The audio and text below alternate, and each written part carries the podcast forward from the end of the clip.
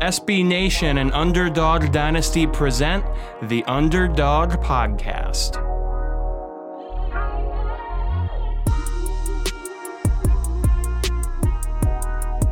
And we're back with another edition of the Underdog Dynasty Podcast, AAC edition. My name's Dan Morrison. That is Emily Van Buskirk. How are you doing today? I'm doing actually pretty well. How are you? I'm all right. Yeah, I mean, okay. No, I think all right's exactly where I'm at. Yeah. Okay. All right. Well, if you're all right, you're all right. You know, dog days of summer. Yeah, that sucks. Sure. I need the season to get here at this point because I'm so sick of writing articles that are. This coach said that he's really excited like about the season. Yeah. I'm so sick of because believe it or not, every single coach is excited for the season. They're all pretty confident their team. They know. You know, the guys have been working hard all summer. I'm so sick of everyone saying the same thing. I want games. I want things to happen. I know. It's like I feel like I'm doing so many podcasts and people always ask the same question, you know, like, what do you think about this? What do you think about this schedule? And there's only so many times you can look through something and try and see it in a different way. It's like, we just don't know until these guys get on the field for that first game and get through that first game. We really don't know till the second game what we're dealing with here. So, you know, I'm ready for the action as well, but I wanted to slow down a little because my birthday is actually next weekend and it's one of my favorite weeks of the year because down here in Pebble, it's Concours d'Elegance, if you will. And it's, the fancy, it's actually even spelled like Concours. There's no E. It's Concours. Yeah. D'Elegance. It's very fancy, but it's basically when all of the cars, like the best cars in the world, they come down to Pebble Beach and they do a car show and they compete for like the title and then cars go for sale. But there's like concept cars, which you can, you know, you never see these high tech, like idea cars. Yeah. And like the most expensive cars ever. And they actually clear the green. It's the one day of the year that you can't play golf at Pebble Beach because all the cars go on the golf course and the green. Oh, I bet the grounds crew loves that. Oh my God. So I work in the golf offices and all the guys were talking about it and they're like, we don't even want to go because it's painful to see that. Like we, you know, it's hard to see. So, but I'm excited because I love cars. I grew up, you know, working like fixing cars with my dad and my boyfriend is very into cars. So like, it's a big deal for our family. So I'm excited to do that. But then after my birthday, then it's football time. So it's a good marker for when football season starts for you. Exactly. Get nice and ready for the week zero games coming up. Yes. And we're so close to finishing our season preview because I don't think we have any AAC news. I mean, nothing that's like, I didn't see anything jump out as super noteworthy. I did see an article I wanted to bring up with you, but this was from, I should have sent it to you. It was from back in July, like end of July. Okay. And it basically, it was on SI.com and it said, can UCF win? UFC, huh? Yeah, we're still doing that. UFC. I do that all the time. Can UCF win an AAC football championship? 3 areas that will help determine their chances to win. And I wanted to quiz you and see if you could guess what the 3 areas were that this article names. The 3 areas where they need to, I don't know, improve on last season to win. I've got 3 off the top of my head that I think it would probably. Let's hear it. The first is special teams. Super inconsistent last season. Daniel Barsky, big leg, doesn't really know where it's going, would be my first guess. So I'm going to go ahead and say no, because, and you know, people don't care about special teams. They don't care about special teams. So that never comes up, even though you and I both know it's very important and it can be a game winning factor. So props to you for bringing that up, but no, that was not one of them. The other's gotta be the quarterback spot because there's currently a quarterback competition going on. That is the very first thing it says is starting quarterback, making plays, earning respect. Yeah. I mean, we're going to talk about UCF this episode. We will. So you could save it for then. So I won't dive too deep into it, but Mikey Keene was a true freshman and he looked like it last year. Yeah. But that's okay. I think the third would maybe be linebacker play. If I had to take a guess. Well, you didn't. Okay. So you got that one. Let me see the other 2. No, it's going to be big play offense, which to me feels a little bit. I was thinking units more than like, but that's the same quarterback play. Cause Mikey Keene. They're kind of right. Those tie together. Like they're missing big plays basically. Well, so Ryan O'Keefe, Johnny Richardson, these are They've got a couple of transfers coming into the program too. All very capable of being big play guys. The problem last year was that, first off, injuries. That was huge last year. That might even be the third thing they mentioned is the injuries. Half the team was injured, half the starters were basically all season. Not the point. But Mikey Keene, again, an injury replacement for Dillon Gabriel, who's a great big play threat. He wasn't comfortable in the pocket for more than a second. So if there's any amount of pass rush, she wasn't comfortable sitting in and throwing downfield, which takes away a lot of that big play. So I think that's the same as quarterback play in a lot of respects for UCF. It's very similar because this guy, I think his name's Brian Smith. He wrote this and he basically said, win, the Knights need more 30, 40 and 50 plus yard game changing plays. Now to me, everyone would want if they had more 50 plus yard plays. I mean, that's very, I feel like if you put that to any team in the AAC, they're going to, to win, maybe not Temple, but No, but if you're trying to say three things Temple should do more, score points. 50-yard chunk plays, prevent great touchdowns. Idea. And then the last one that he said was run defense.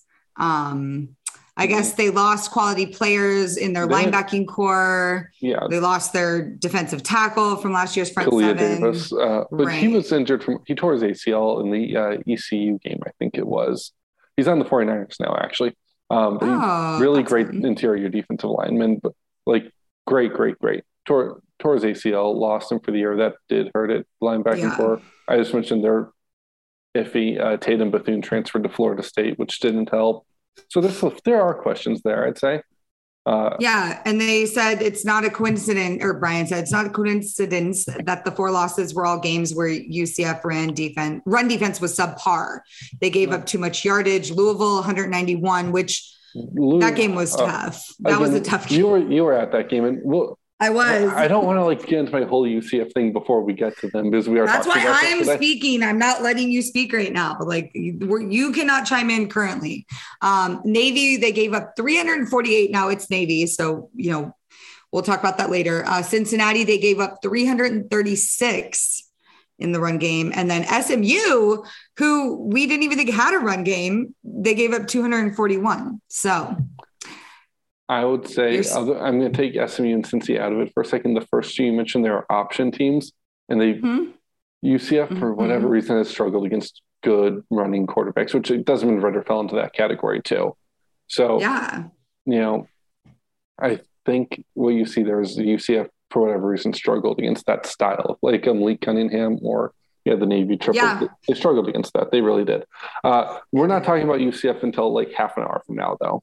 Officially. I know. I had to, because I saw this article and I was I wonder what Dan would think of this. So that was my little. I do know who that is. The Brian Smith, you said it was a little bit. Not, not personally, but through Twitter, I hadn't read any of his stuff. Oh, I have my one non-football thing before we dive into Tulane, which is our first school.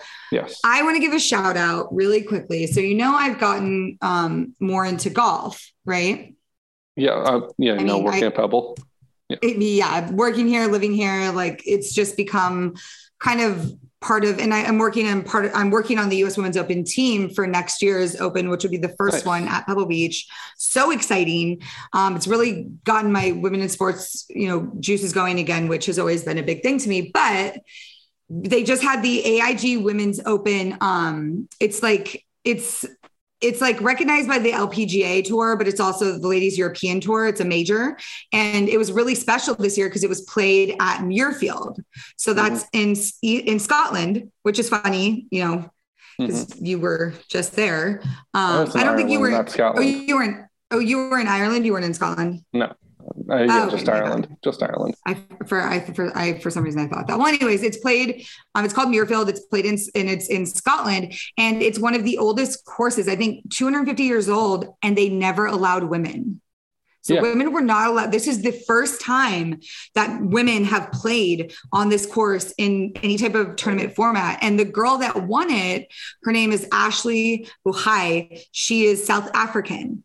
And it was this huge deal for her to win it. She won it in an overtime, it went into overtime on these holes, and it was crazy. She, I just want to give a shout out to her because, like, what a moment to be a woman, and especially a South African woman, and win this prestigious tournament at a place that didn't allow women, you know, to be part of that trailblazing. I just thought that was so cool. Definitely. Do you actually shout out women's golf? You might know that you might know this, but it's a fun fact for anyone who, you know what golf stands for originally? No. Gentlemen only, ladies forbidden. Oh. That's actually, I think my dad has told me that. Like, now yeah, that like, you say that. Like, I mean, like centuries ago, that's what it, you know, now it's just golf, but at one point. Yeah. Well, it's changing. Women's golf is becoming a big thing. More women are golfing now than ever. We have the pandemic kind of to thank for that, as golf rates just rose during that time. So I just think it's incredible. I think it's incredible. And we're seeing more international women winning, because it used to be just dominated in the last century. It was dominated by the US, by women in the US. And now I think the last 5 majors have been people from all different countries, which is so cool. So anyways, that's my little non-golf fun fact for the day. So absolutely. Now we can talk about Tulane. Yeah. So you mentioned we're going to talk about Tulane preview days. We're doing Tulane, Tulsa, and UCF today. Skipping Temple for the time being for a couple of reasons we decided. The first was Emily didn't want me to juxtapose UCF and USF too much. I don't think anybody wanted that. Nobody wanted that. I would have loved it. It's not the point though. The other thing is, I think there's a nice thematic element to Temple and USF on the same preview, because I think most people would recognize them as the 2 bottom teams in the conference for the past couple of years. And I think there's a conversation about what they're doing differently than each other and how they can rise, you know? Yeah. So anyways, we rearranged our alphabetical order just a little bit. We're starting with Tulane, still going in alphabetical for the time being. Last year was kind of a disaster for the Green Wave. They went 2-10, only 1-7 in conference, displaced by that hurricane early, and they kind of never got on track. They almost beat Oklahoma, but they really, after that, it just felt like they didn't have a chance to actually get their feet under them throughout the season. They're playing from behind the whole way. I don't know. That's the vibe I got from it. Coming into this year, Michael Pratt, year 3 as a starter, his 3rd offense coordinator in as many years. This one's Jim Svoboda. He was the central Svoboda. I don't know. SV is the first 2 letters of his last name. We'll pretend like I know how to pronounce that. Central Missouri's head coach for more than a decade. I think in 2005, he was like a Broyles Award finalist. So a well-respected guy. Don't know. To be honest, I don't know much about how he's going to run the offense.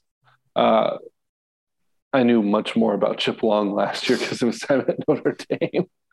But he left for Georgia Tech because he wanted to get to the Power 5, I guess, even if it was on a sinking ship, whatever. Really major turnover issue last year for Tulane. Really major. And they need to fix that pretty much right away. Is right away fair to say?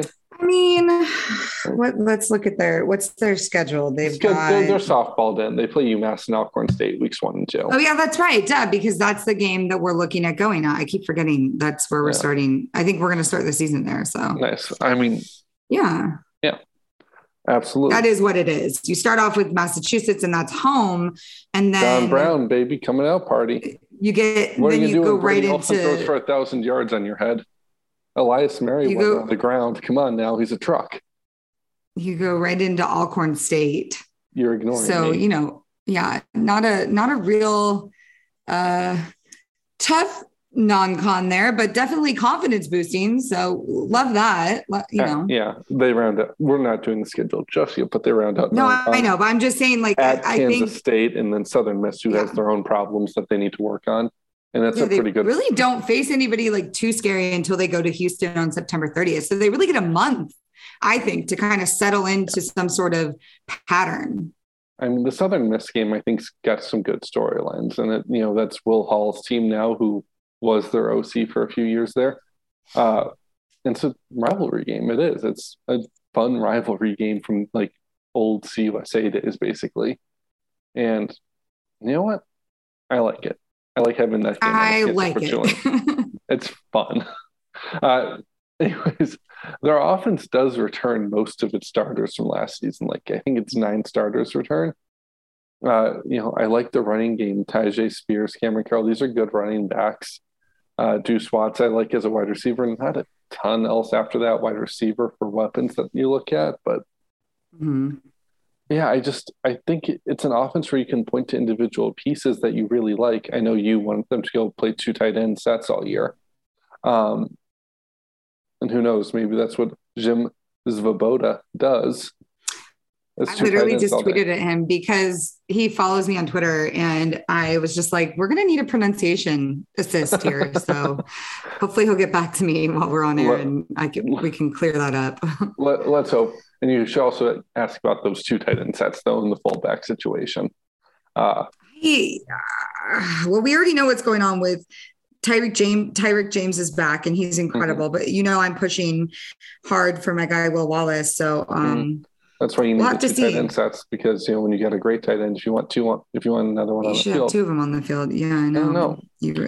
My thing with the 2-lane offense is I think there's individual pieces I can point to and say, yes, I think that player is good. Yes, I like that guy. Mm-hmm. But when you turn over what you're doing in offense every single year with a new OC, it's really hard to get a foothold. You know what I mean? It just is. Yeah. Yeah. It is.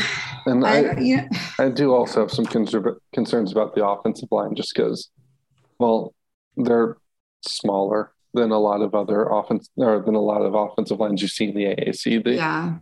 Tulane, we don't talk about the same way we talked about with Navy, but Tulane has similar ways they restrict themselves because of academics. I never like to say they keep guys from getting, but there are some guys who aren't eligible to necessarily play at Tulane because they want a higher standard on your, SAT scores.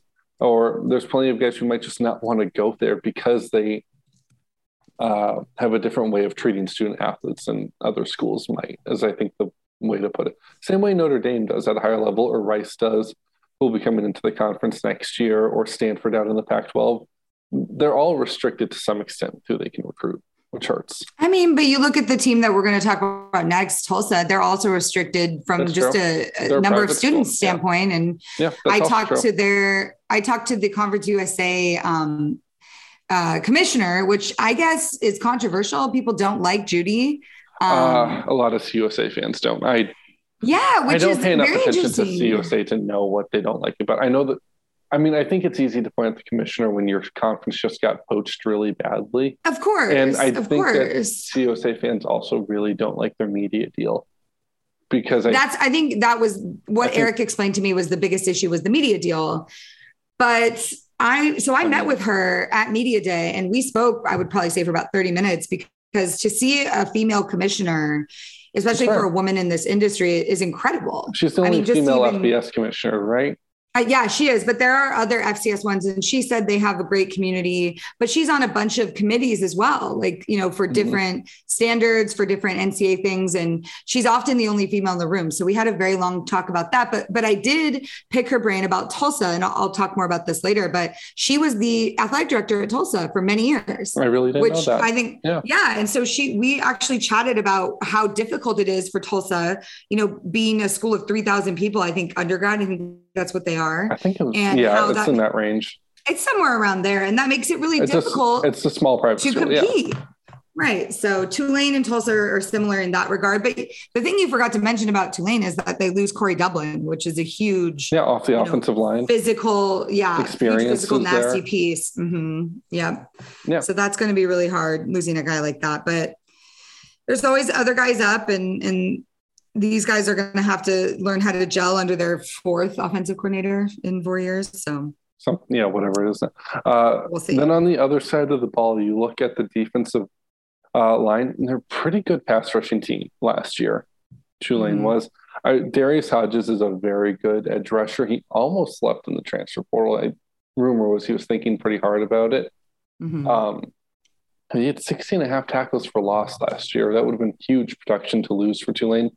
He stuck around, which is a good thing for them. Dorian Williams is a really good linebacker. So I think the front 7's probably the strength of that defense. And that secondary it was not good last year, and I don't really know why it would be better this year if we're getting into it, unless some players really develop and step up, you know. I think where we're going to see improvement is in the linebacking core, where you have, you know, guys that have had 3 years together now, Nick Anderson, Dorian Williams. I think Williams had nearly 100 tackles in 2020. So, I mean, they've had productive guy. Yeah. Very, very good experience there. So that's going to be helpful when they run into, you know, some teams that run the ball, but like you said, the line is, and then the secondary, you know, so how their safeties end up looking, how their cornerbacks end up looking. I think it's young. It's tough in a conference like the AAC to be like that. You really need to, at that point, rely on your pass rush to make things hard for other teams. But that's just tough to do sometimes, because last year that's what they were doing, and teams still, like an SMU, were still able to light them up through the air. Yeah. You know, if you go up against a team that's got good tackles and you're not in good shape against them defensively, if you're Tulane. So it's a concern, I think. Yeah.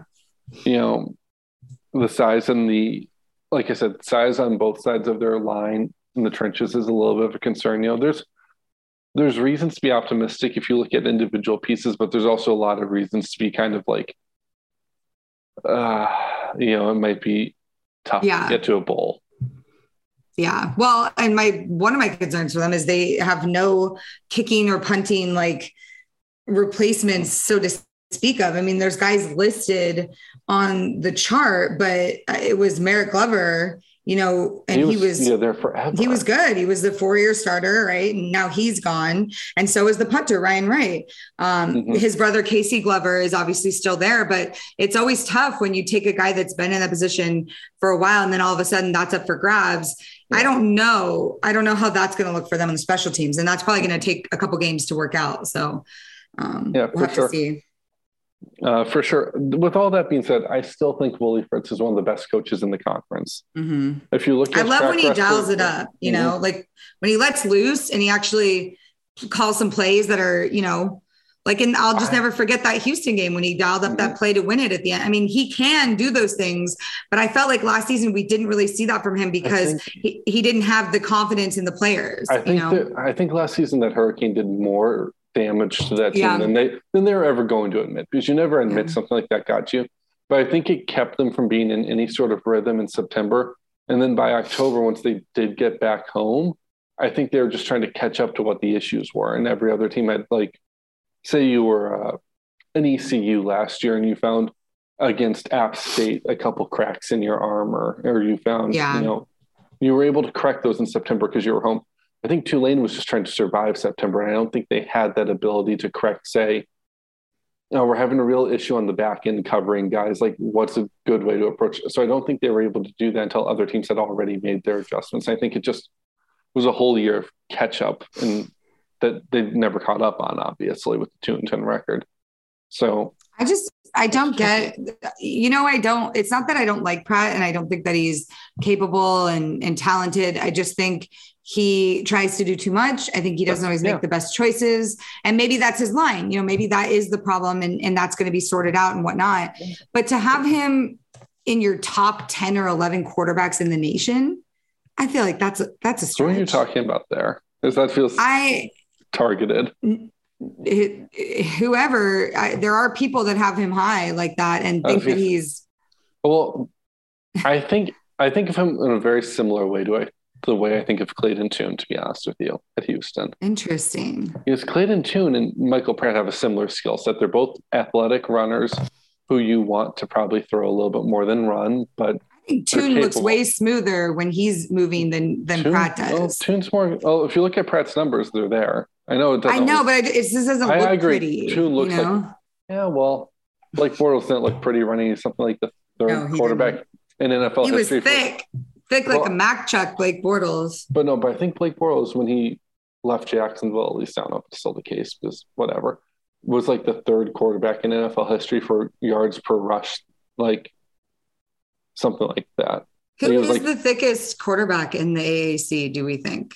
Just Holton Ahlers. Do you think he's the thickest? Well, now I need to. Now I need to kind of know this now. I need to look up what Gary. I need to figure out what Gary Bohannon actually looks like. To be honest, Clayton Tune is not thick. He's not a thick dude. Here, let's look. Tanner Mordecai's not thick. Michael Pratt's not thick. Here, I'm going to read you. I'm going to read you here. Clayton Tune is 6'3", 215. Okay. Then we got Evan Prater from Cincinnati, which let's just say they go with him. 6'4", 200. Skinny guy. Ooh, that's skinny. That's not with the thickness. Some of us are 6'2", 250 over here going, what the hell? Mikey Keene, 5'11", 180. You know, Mikey Keene's small. Yeah, he's tiny. And then John Rhys Plumlee's no bigger. Or Tanner Mordecai, 6'3", 218. Okay. I think that's Seth Hennigan coming in at 6'3", 200. Okay. I think he was that tall. I thought he was shorter than that. I thought he was, I thought was more of a 6'1" guy. Oh, you're right. Holton Ahlers, 6'3", 230. Yeah, I thought listed. So. Wow. Okay. I thought so. Maybe the one Mathis up at Temple's got a little bit of. Michael Pratt is 6'2", 210. So not bad, but not, thick. No, and then Davis Brin, 6'2", 208. Yeah. So it's Holton Ahlers. Yeah. Like I said. It is. Hold on, I'm almost done. I've been watching that man play quarterback for 5 years. I know. Timmy McLean, 6'1", 196. Well, you're missing Gary Bohannon just came in there, so we'll see what he's listed at whenever when we get to USF next week. And then Ty Lavate, 6'2", 210, pretty honorable. Dewan Mathis, 6'6". Yeah, I knew he was big. That's what I was going to say. I knew Dewan Mathis was big, but I didn't know if he was thick. So Holton Ahlers. So he's your thick boy. Thickest quarterback in the AAC. Therefore, by default, the best quarterback in the AAC. Does that mean we have to call him the hefty lefty this season? No, never. Steal from Lorenzen. Robbing the grave. The thickness quotient is a thing because you can withstand injury if you're thick. Like I know. I'm going to make this a thing. Not thick. Dillon Gabriel. I'm going to tweet it out. Weak ass collarbone. All right. Anyways, so we almost wrapped up with Tulane. Do we want to do let's do the schedule real quick. Quick glance at it. We already talked about the first. We did the out of conference. I'll run through it super quick. UMass Alcorn State at Kansas State, Southern Miss at Houston, ECU at USF, Memphis. They get their bye before traveling to Tulsa. They get their bye on Halloween weekend, by the way. Can we just point that out? Like, what a New Orleans thing. That's a nice weekend to have off if you're a Tulane football player. At Tulsa. Then they host UCF, host SMU, and travel to on a Thursday. SMU on a Thursday night in New Orleans. That's going to be some wild shit, I'll tell you. That'll be it. And then then like I said, at Cincinnati to finish the year. That's pretty much the worst way you could finish. It's conference schedule. You start with Houston and end with Cincinnati to book in your conference slate. In between, you basically don't have. You got to travel to South Florida in October. Ugh. It's going to be hot. You got to travel to Tulsa, which is literally a ticking time bomb. Yeah. We'll talk about them in a second. I've got a question about that team for the season, but they're an enigma, but they're coming the best way possible. But they're coming off the ball. The only team on your schedule from conference play that's not coming off a bowl is USF, and you're on the road to play them. Mm. Memphis, you host them, which is nice. You don't have to go to the Liberty Bowl. Yeah. And we don't know what Memphis is going to be. So Memphis has their own question marks. Yeah. It's not host a terrible ECU schedule, but you do host ECU. But those are teams I think they're just. But those are teams I think are all just straight up better than you. You know what I mean? At the same time, I think that they managed to get that win over SMU on Thursday night because that's just one of those weird. It could be a weird. You don't want to play at Tulane on a Thursday. It's just not. It could be weird. It's not that. It gets weird. I don't know I agree with that, but it's hard. We'll see. I think it'll be with that conference schedule where it just stinks you don't get Temple. It kind of stinks you don't get Navy, even though you don't really know what Navy will be. Yeah. At least talent level, they'll be a little bit lower. Yeah. It's a really tough conference schedule, which means I think even with an easier out of conference slate, I think it's going to be a little bit tough to get to a bowl game this year unless we see some sort of major turnaround in the turnovers go away and Michael Pratt take a huge step forward, Yeah. And even then, I think it's going to be a little bit tricky. But yeah, that's Tulane for you, 2022. Moving on to Tulsa. Do you think that Tulane gets to a bowl? No, I don't. Interesting. I think 5-7 is their max record for the season, to be honest with you. Phil Steele has them as his most coveted, his most improved. And then he has Fritz getting them back to a bowl game for the fourth time in 5 seasons this year. Very interesting. UMass, Alcorn State, Southern Miss, USF, Tulsa. I have trouble giving them a sixth one. I just do. We'll have to see. He has a lot of faith in their production. So, all right.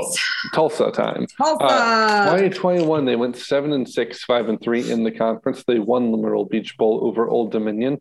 They've got a new defense coordinator coming to town. Oh, not really coming to town. Luke Olson. It's an internal promotion. As these things go. Weird kind of season last year for Tulsa, where they started 0-3 with a loss to FCS, UC Davis, and we kind of left them for dead. At least I kind of left them for dead. I did not leave them for dead. I 100% left them for dead, and they came back really strong in conference play and made that Myrtle Beach Bowl, won it over a kind of weird Old Dominion team. They bring back the quarterback, Davis Brin, and I thought he showed promise, but then when you go back and look at his stats, Emily, do you know what his touchdown to interception ratio was? I don't. Basically 1-to-1. Probably not great. Yeah. He threw 18 touchdowns and 16 interceptions last year. So what happens when you throw? How many passes did he throw? Oh, he had over 3,000 yards passing. He threw a lot. Yeah, He's what's going to happen if you're a young quarterback and you're throwing a lot.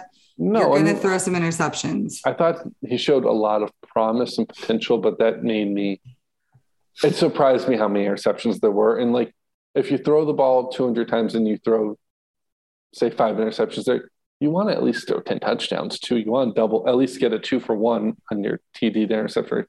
No one's asking for 8-to-1. 8-to-1's that type of Aaron Rodgers, Tom Brady rate. You know what I mean? But give me 2-to-1. Give me 18 touchdowns to 9 interceptions. Maybe that's what you'll see this year. Well, I do think Brin showed a lot of potential last year and could do it. You know what I mean? They finished second overall in the conference, averaging 442 yards a game. Well, that's what I'm saying. But they weren't able to convert a lot of those yards into points. That's the problem. Yeah. Well, There's things I like about Davis Brin. There's things that I think need correcting. The same way you feel about Pratt, I think. You know what I mean? Interesting. Yeah. Similar kind of. I don't think it's going to help him that the offensive line has a lot of turnover right now. Mm-hmm. You just lost the first round draft pick on the offensive line. He's not the only offensive lineman. That's Tyler Smith. Give him the shout out. He's not the only offensive lineman who's turning over a little bit for him. And then there's turnover at wide receiver too. Emily, did you know their top 7 wide receivers last year in terms of yardage were seniors? I did. I mean, that makes sense. But 2 of them chose to return, I should say.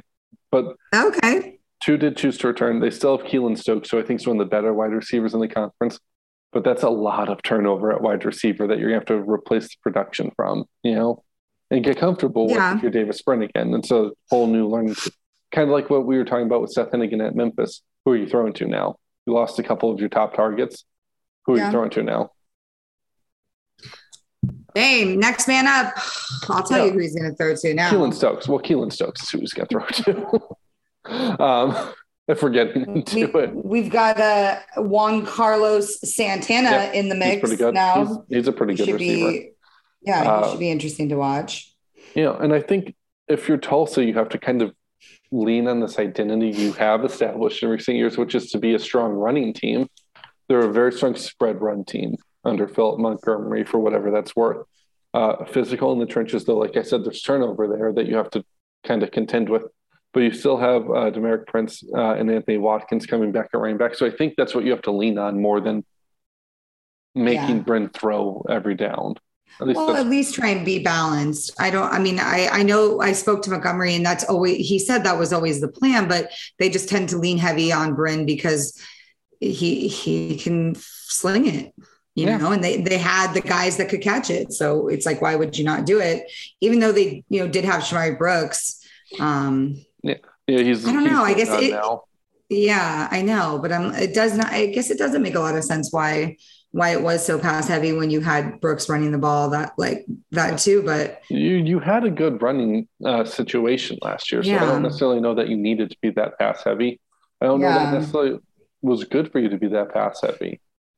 And they're also getting Kentucky grad transfer Isaiah Epps and a nice JUCO pickup in Nick Rempert, who had impressive springs apparently at the wide receiver position. So I love JUCO guys. I love their stories. I love they're when they get picked up. Yeah, you know they're hungry. They want to be there.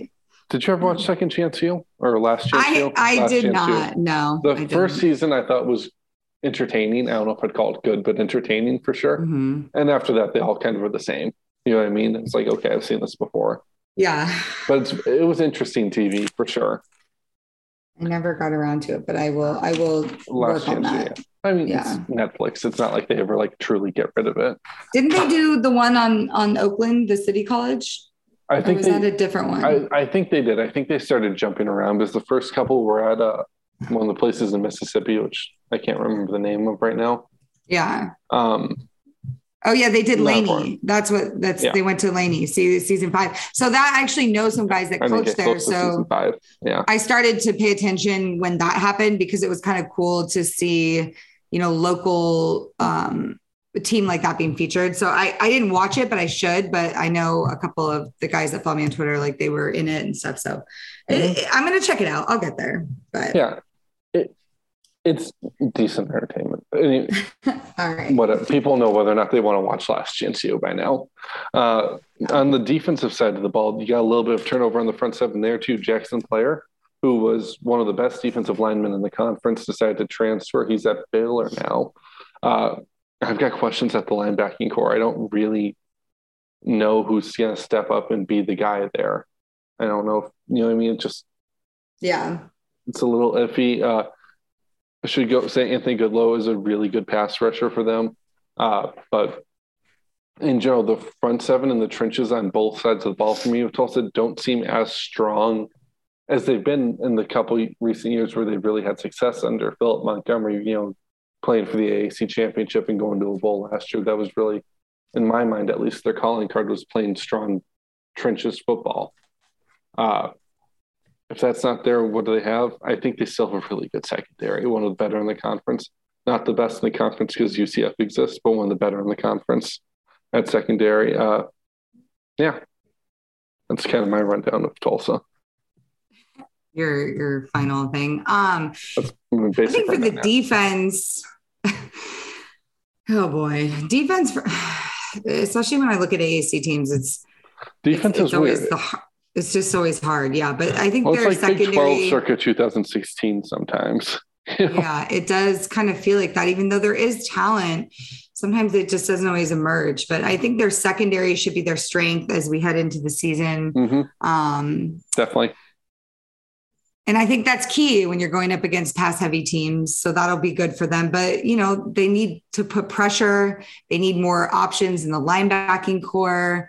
And who knows what's going to happen with this line. So, we'll see. Thing is, their questions that they have this year are just different than what they've had the past couple of years. Right. At least the way I see it. And I think that's always interesting to see how are they going to be able to answer that. You know what I mean? I don't know. Yeah.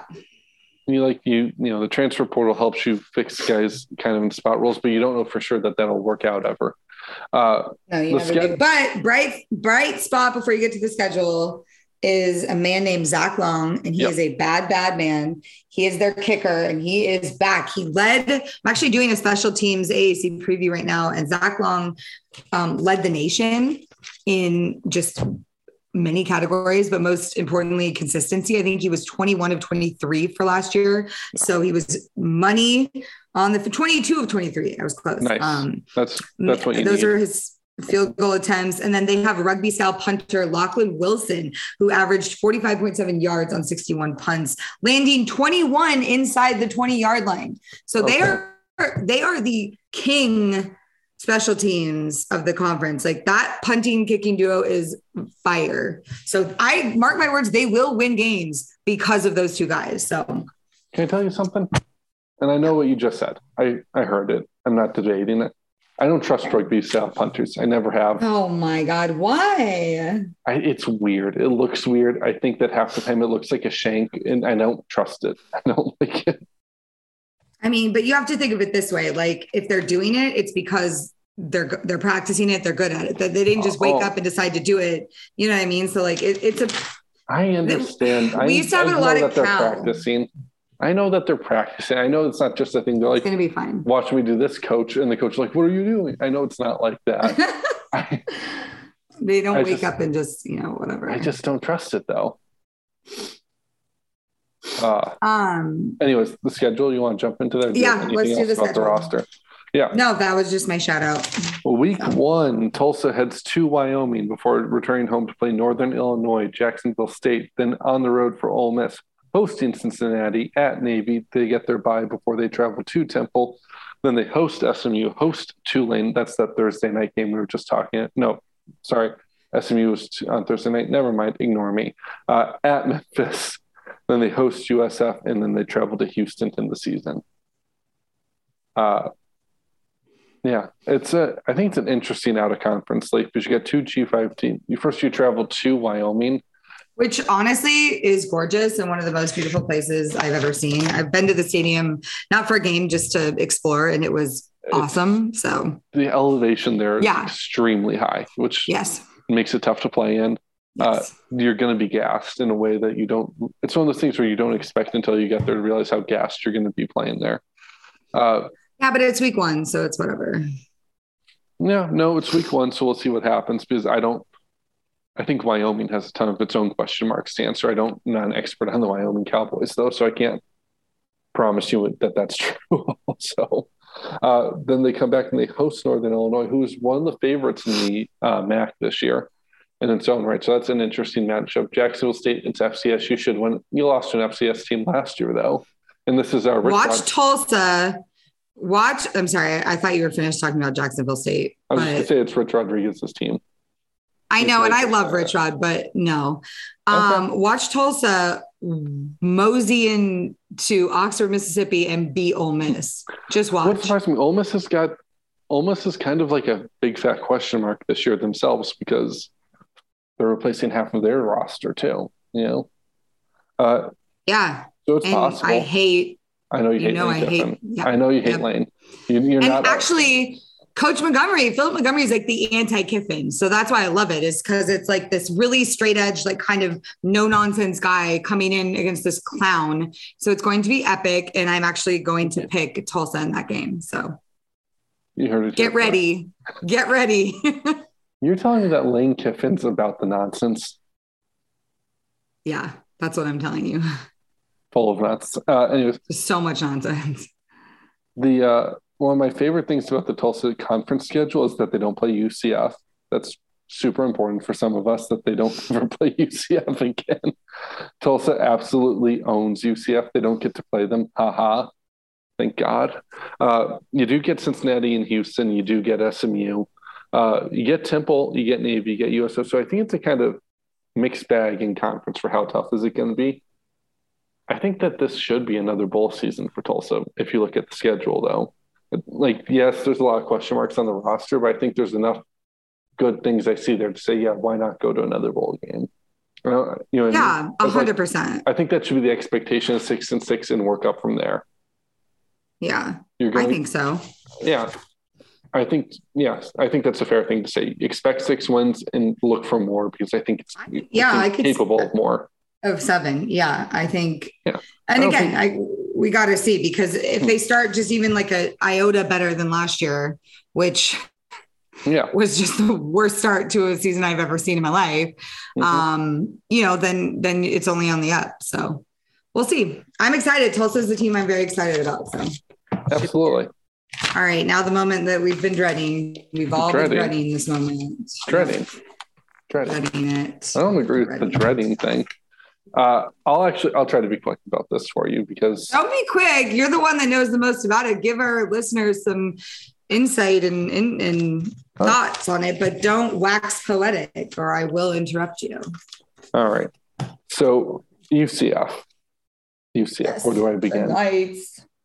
Yeah, charge on, Emily. Charge on, yes.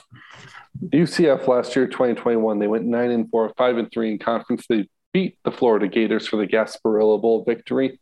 Florida fans will say it didn't matter to them. They're lying. Don't let them lie to you and matter to them. Turnover at offensive coordinators. So we're just talking about Tulane has 3 offensive coordinators in 3 seasons. Same for UCF, as Chip Lindsey, the former Troy head coach, is taking over as the OC in Orlando after G.J. Kinney took the – was it the Incarnate Word head coaching job, I want to say? He got a head coaching job out in Texas.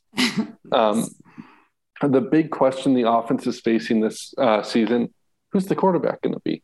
Is it going to be Mikey Keene, who took over for Dillon Gabriel following his broken collarbone and looked like a true freshman, I'd say is the fair way to describe him? He flashed potential, but there's other times when he was, say, against Cincinnati or against SMU, where he was just clearly overwhelmed and the moment was too big for him sometimes, you know? Or is it going to be John Rhys Plumlee, the former Ole Miss quarterback turned wide receiver once Lane Kiffin got there, who's converted back to quarterback for UCF, and I think fits Gus Malzahn's system as a running quarterback perfectly well, but there's questions about him as a thrower. Mikey Keene, there's questions about how is he developing. So now, which way do you see that going? I don't really know enough about it to weigh in, but I do. I mean, if I had to choose, I think I would go Keene just because he's been there. Like, don't you give him the benefit of the doubt or no? I think John Rhys Plumlee is going to get the job. So, like, why is it Rice when it's clearly spelled Reese? Like, that's super annoying. You'll have to ask the Plumlee family because I didn't count. And, like, how many words do you need in your name? John Rhys Plumlee Jr.? Like, come on. That's too much. I'm sure there's Mikey Keene is just a way better sounding name. Tyler, you know how I feel about names. Is Tyler Van Dyke down at Miami a junior possibly? That'd be fun. Get a bunch of those in the state. Too many. Oh. Too many words, it's too much. So I hope it's going to be Keene, but we don't know. Who knows? I think it's going to be Plumlee, but I wouldn't be surprised. The first game of the season is South Carolina State. I kind of think they're both going to see. Yeah, I would. That's a Gus Malzahn thing to do. And I would actually, that's a time I would appreciate it because I think there's sometimes you do need to see both of them in game activity, you know? Well, that's what sometimes happens in Dillon Gabriel's first season with Brandon Wimbush, who transferred in from Notre Dame. That was one of the first stories I wrote was about a news story was about Wimbush transferring. Yeah, that's funny. I'm very old. You're good. I remember. I mean, I wrote about it too. It's all good. Okay.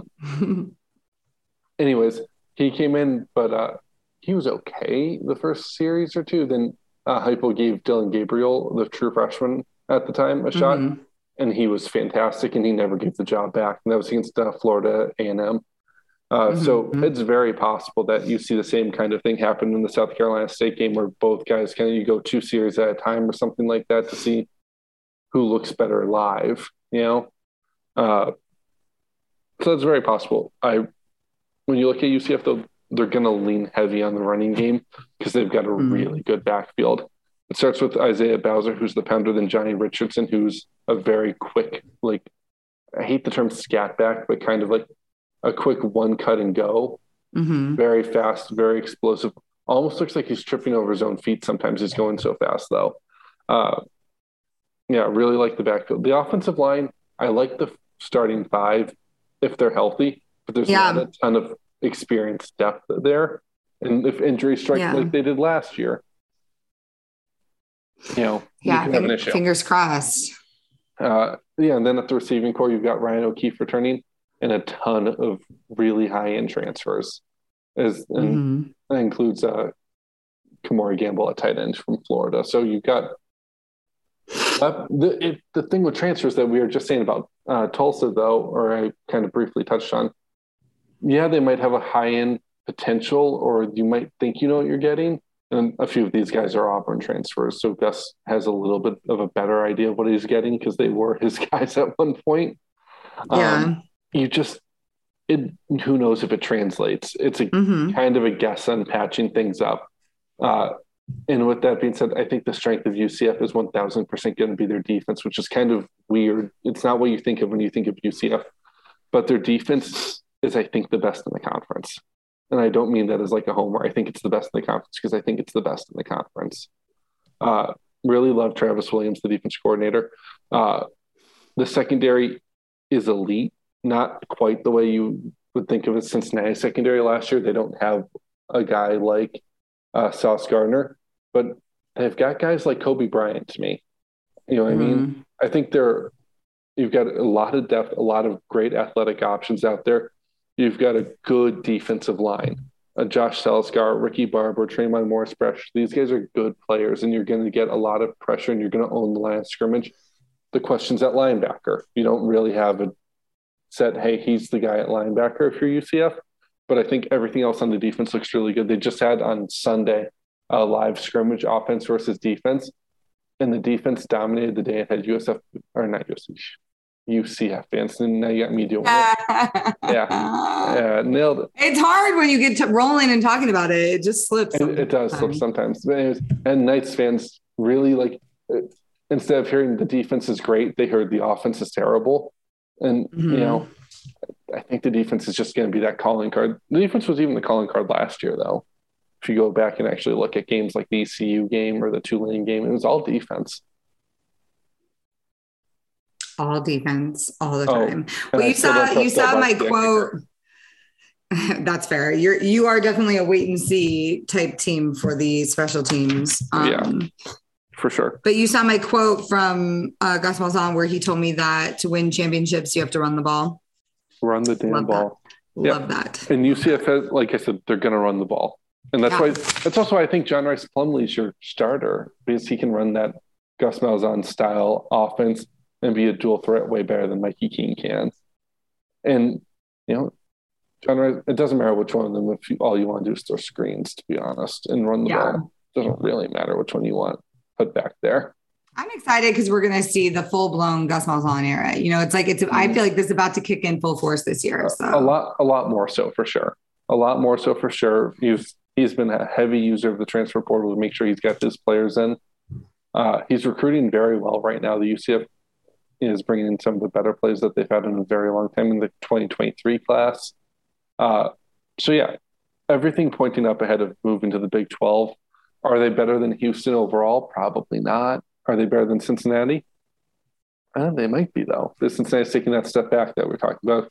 Big question, can UCF stay healthy in a way they didn't last year? I can't imagine they have the same injury luck that they had last year. It's unfathomable to me that you lose players like that. Do you have anything to add about the roster? I think you pretty much said it all. I don't really. You told me to say it all. I know you did good. My only note was I think we're finally going to get to see the true Malzahn era, so that's going to be fun for everybody. Let's just jump in. Bounce House is nearly sold out for the year on season tickets, by the way. Nice. Yeah. Them, Cincinnati, it's going to be real good for crowds. So these teams move into the Big 12 at least. Anyways, schedule this year. Let's do the schedule, yeah. Hosting South Carolina State, Louisville, then they travel to FAU, host Georgia Tech, host SMU, take a bye week before hosting Temple, then they travel to ECU, they host Cincy, then they're at Memphis, at Tulane, host Navy, and they finished the year at USF for the last Warren I-4 game on the schedule for the foreseeable future.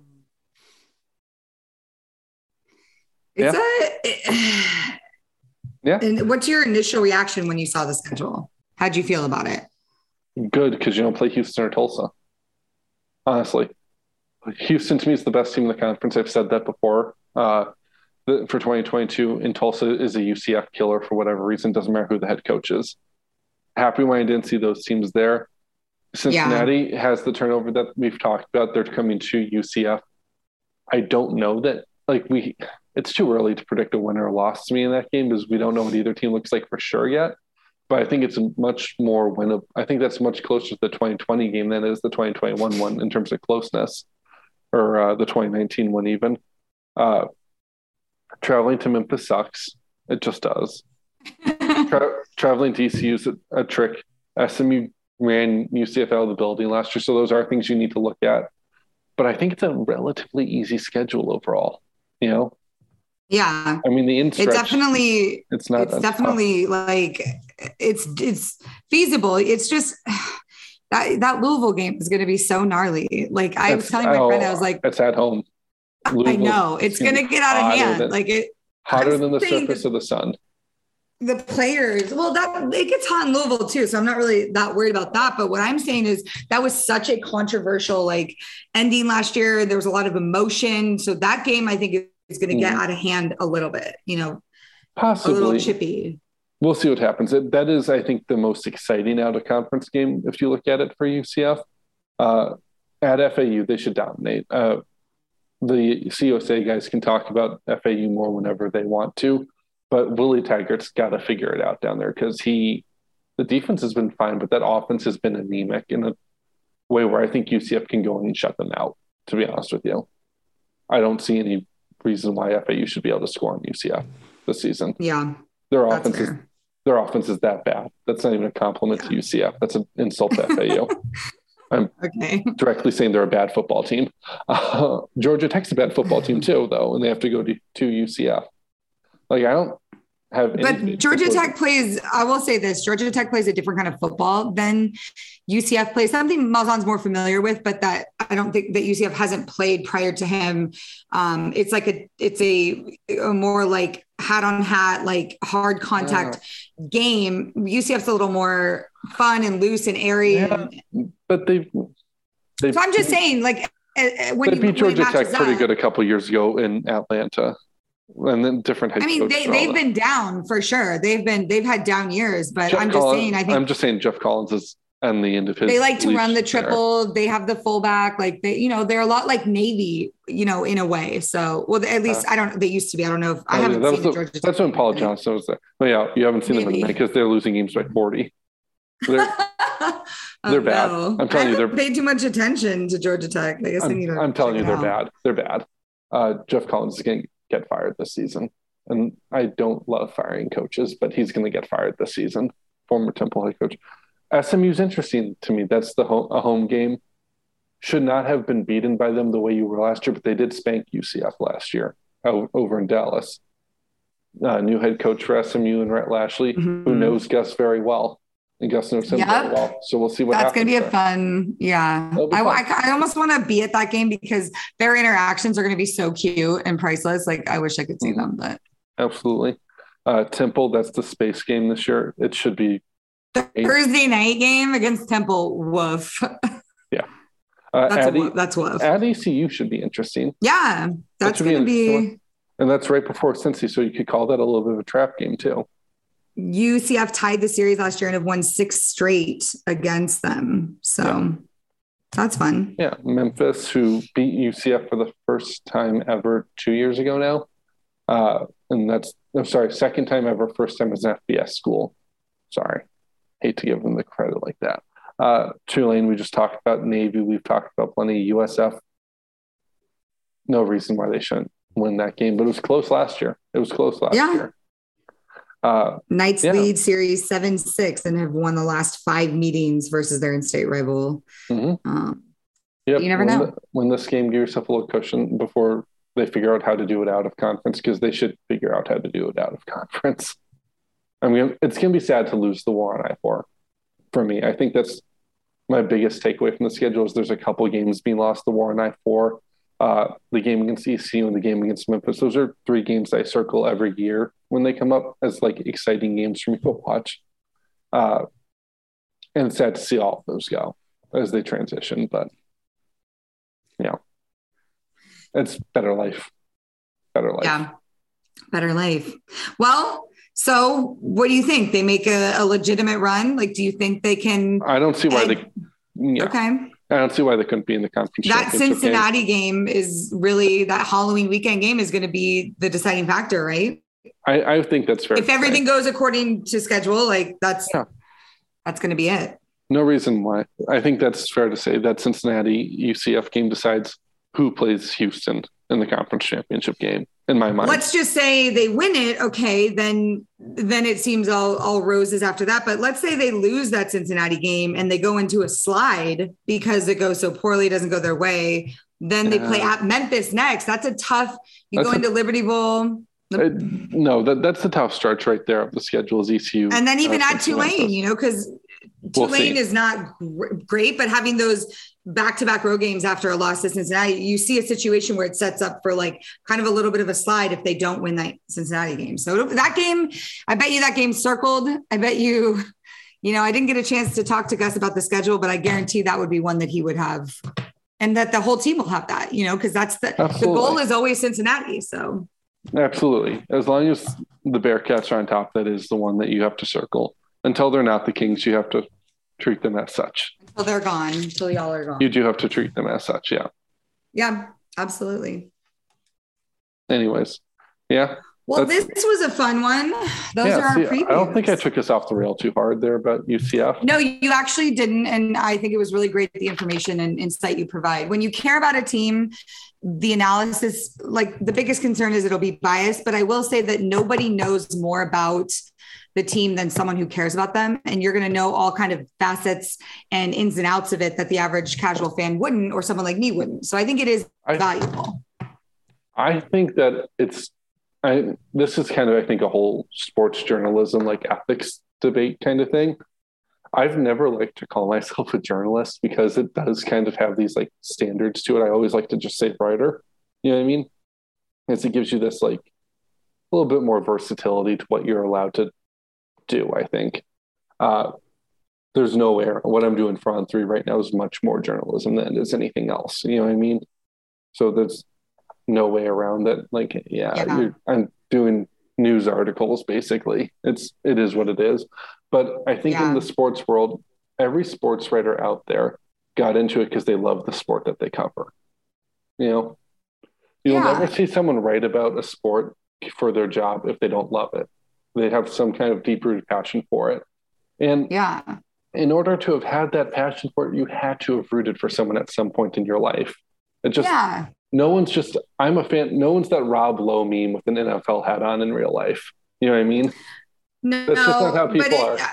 You know what I mean? The advice that I give to young writers that try and write about their schools or want to still write about the schools they went to or do that stuff is I suggest you don't, because it is very apparent when you went somewhere, because you speak differently about them. You speak more highly of them and maybe you shouldn't, or you speak more harshly about them and maybe you shouldn't. So I think that's what I understand what you're saying. That I think it's important though, when you do have biases. And so say in the AAC, I'm a UCF guy. I root for UCF. I went to UCF. Like I don't think I should ever try to hide that. I think it's something you should wear on your sleeve. You know what I mean? You can say it, but of course. So like, I want to wear it on my sleeve. So, you know, when I say, I think UCF is the second best team in the conference this year. And you think, no, they're like fourth or fifth, just like, it's okay. Be like, so that you're not like, who's this crazy guy? You know what I mean? But realistically, do you really think they're the second best team in the conference? I think you can. I think you can make the argument. Sure. Yeah, I think the three, but you can make that argument for a couple teams. I think the three Big 12 schools are the three best teams on the field as well for this year. Whether or not they've always been that way, no, probably not. Like, I don't think UCF is better than Houston. When you stack them up, I don't. No, Houston's better than UCF this year for sure. I think. Yeah. I think Cincinnati is an interesting question. I expect a step back. And I think UCF is better than they were last year. I think they're an improving team who's not going to have the same kind of injuries. So I think, I think second best isn't that far from reality, because I don't think ECU is better than them. I don't think SMU's in practice actually better than them, even though I do know what happened last year, you know, who else? Like Tulsa? No, they're not actually better than UCF. They own UCF in terms of they always beat them, but you know, I don't know.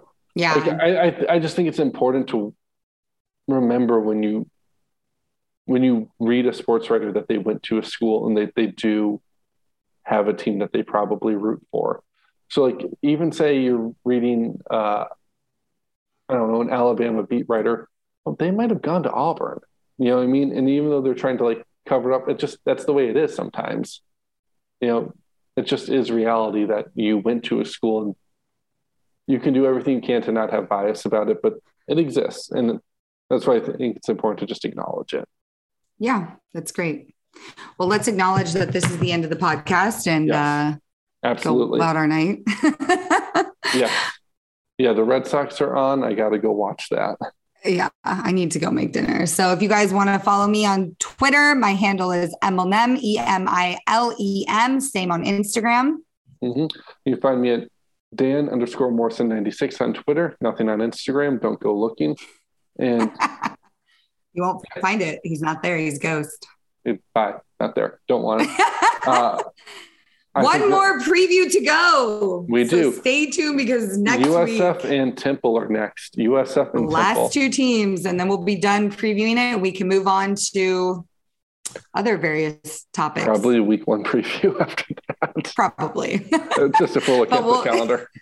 Yeah, that's fine. All right. And we are off. We'll see you next time.